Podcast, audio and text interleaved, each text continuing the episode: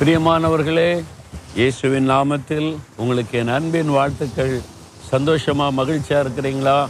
நீங்கள் எப்பவும் ஆண்டுக்குள்ள சந்தோஷமாக இருக்கணும் சரியா? அதுக்கு தான் ஆண்டவர் தினமும் உங்களோட பேசுகிறார்.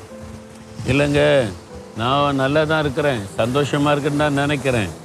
ஆனால் இந்த சில மனிதர்கள் என்னை பகைச்சிக்கிட்டே இருக்கிறாங்க. நான் படிக்கிற இடத்துல வேலை செய்கிற இடத்துல பிஸ்னஸ் பண்ணுற இடத்துல ஏன்னா வசிக்கிற இடத்துல கூட சிலர் என்னை முழு பகையாக பகைக்கிறாங்க. விரோதமாக பேசுகிறாங்க எனக்கு மன கஷ்டமாக இருக்குது. ஏதாவது பண்ணிடுவாங்களோ அப்படின்னு கஷ்டமாக இருக்குது அப்படின்னு நினைக்கிறீங்களா?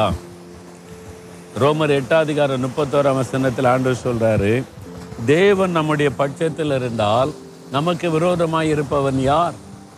தேவன் நம்முடைய பட்சத்தில் இருக்கிறார். வானத்தை பூமி உண்டாக்கின ஆண்டவர் இவ்வளோ பெரிய சமுத்திரத்தை உண்டாக்கின தேவன் நம் பட்சத்தில் இருக்கிறார். இந்த சமுத்திரத்திற்கு ஒரு எல்லையை குறித்து இதுக்கு மேலே வராத அலையே அதோடு நின்று கொள் என்று தேவன் ஒரு எல்லையை குறிச்சிருக்கிறார் பாருங்க.